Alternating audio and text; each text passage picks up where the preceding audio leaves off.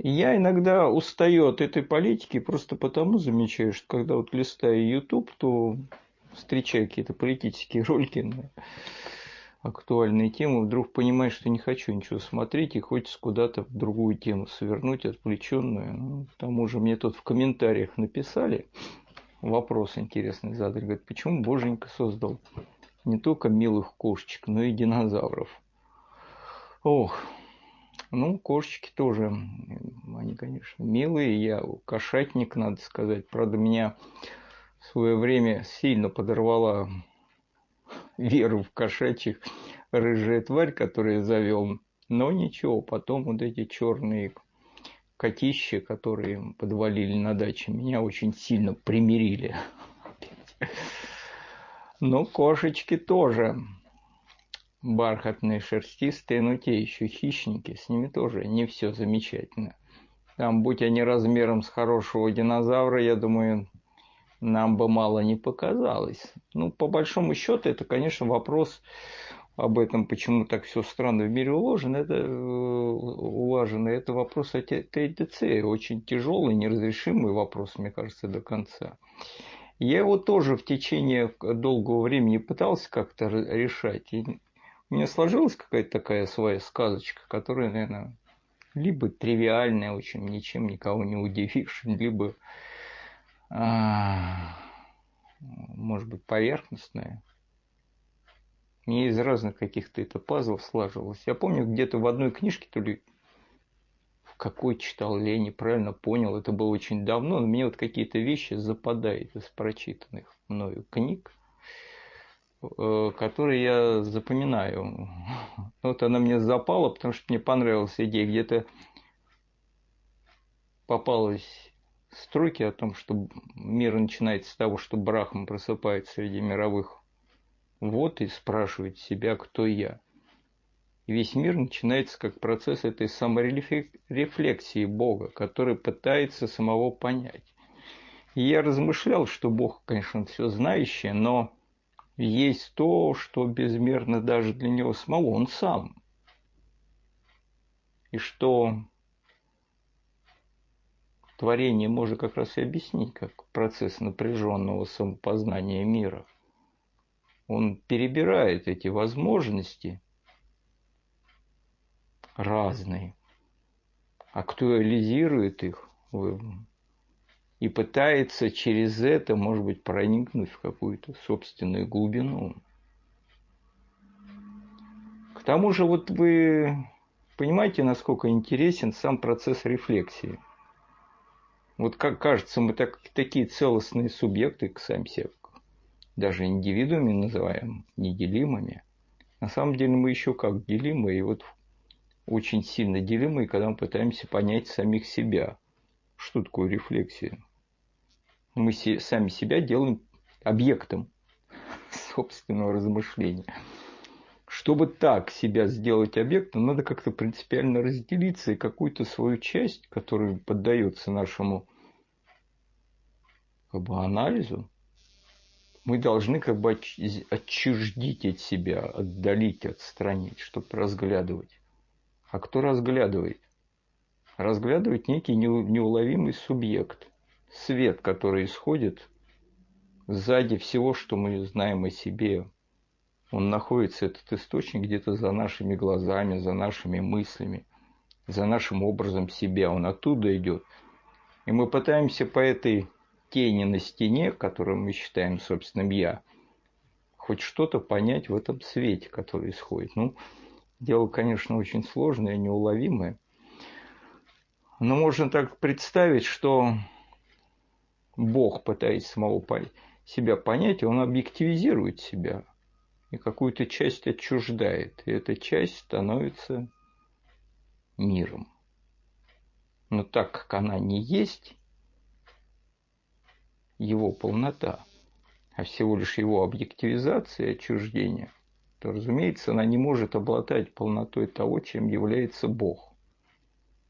И получается нечто, что вроде бы отражает Бога в каком-то смысле – является его порождением, но его полностью не выражает. Это именно типа что-то тени, отражение. Есть такое изображение.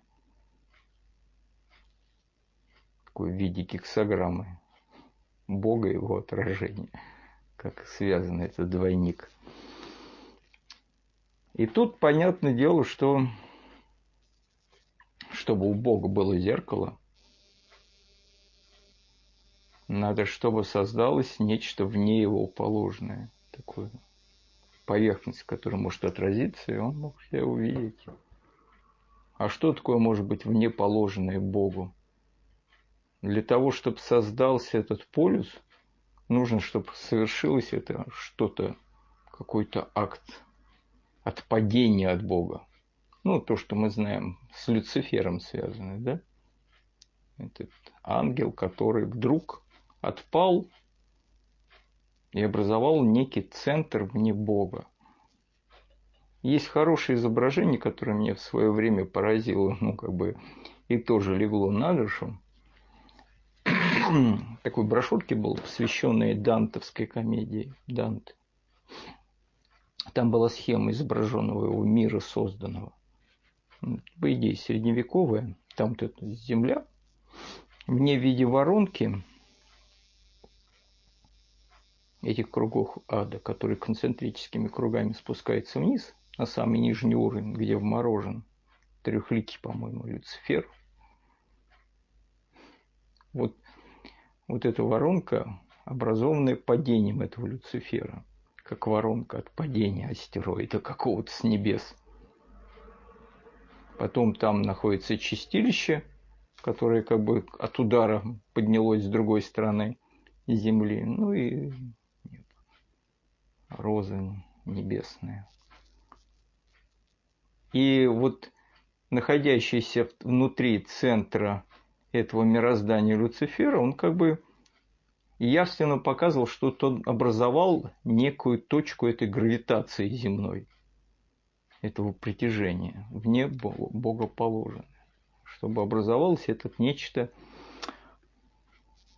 центр отчуждения от Бога. И он образовал вот такой вот баланс. Но мы этот центр в каждом себе носим. Это наше эго, которое тоже как бы, если вы подумаете об своем эго, у него фактически божественные претензии на центральность мира. Мы вокруг мира все воспринимаем как какую-то периферию все вокруг нас. Мы находимся в центре. Это вот сам принцип устройства этого явления. Мы в центре мира, вокруг периферии все. Ну, это же позиция Бога фактически. Ну, то есть, каждое эго, оно подобно Люциферу, который изображено в этой схеме дантовского устройства мира каждом из нас вот этот центр гравитации вне богоположенный. И именно потому, что это как бы устроено так, как, отчужди, как форма отчуждения, отстранения от Бога, здесь есть какая-то эта мировая динамика, которая странно тут уплетается. Вроде бы следы того, что это как-то связано с Богом, потому что без Бога вообще ничего не может сотвориться, как Аврелий Августин написал, что зло есть чистое небытие, а все, что может существовать, только благодаря тому, что там есть хоть какая-то доля участия Бога. Оно вроде бы присутствует и в то же время как-то искажено. Это какое-то странное такое состояние, в котором еще и происходит какая-то странная динамика мир, исторический процесс устроен так, будто он все время стремится сползти в небытие. Он вроде туда падает, валится, туда, в бездну все время куда-то склоняется, летит в бездну, и вдруг раз что-то поддерживает. И самый главный парадокс истории – это не в том, что тут какие-то злые силы торжествуют. Ну, это вроде бы нормально. А в том, что они этот мир пока никак не могут убить. И ясно, что его что-то поддерживает ну, торжество злых сил-то мы всегда видим. Они настолько тут уж, очевидно, пляж тут гордый, веселый все время и торжествующий. Вот прям нынче прям уж целый парад этого происходит. И кажется, что вот это восклицание, кто подобен зверю сему, да, ну, ничего, все лапки сложили, вот, а оно веселится, гордое такое, ходит тут нам по головам. А с другой стороны, а почему этот мир давно не угрохался при таком устройстве? но в этой вне божественной, вне положенной картины, возможно, разрешается для Бога что-то крайне важное в процессе его самопознания. Есть такой мультик классный э, по мотивам чего-то там из индийского философии. Он мне очень нравится, потому что он весело некую глубокую истину передает. Я этим пересказом мультика-то и закончу странный, бесформенный свой ролик, который, возможно, не ответил на все проблематику ТДЦ, тем более на тот вопрос, который мне задали про котяток и динозавров. Но на то он этот ролик бесформенный, чтобы вот так закончить. Ну да, мультик очень простой. Наверное, вы видели, а если не вы видели, посмотрите. Веселый очень. А, некий подвижник – очень мощный. До того домедитировался, до скизился, что, в общем, богам на небе стало очень плохо от этого.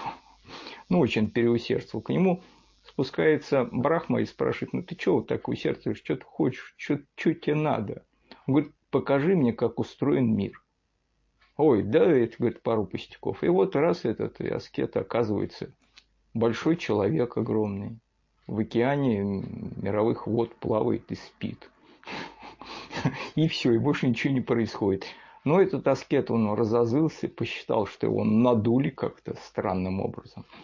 Вот, возмутился и заскезился еще сильнее, еще больше стал медитировать, на небесах богам вообще стало все плохо. Этот Брахма опять к нему спускается, говорит, тебе что надо, ну ты что не успокоишься никак? Он говорит, ты меня, говорит, надул, ты мне ничего не объяснил. Говорит, как ничего не объяснил? Вот смотри, это в океане мировых вод плавает вишня. Он спит. Ему снись, снюсь я, а мне снишься ты. И тут этот просветлел, когда понял. Вот такая вот история.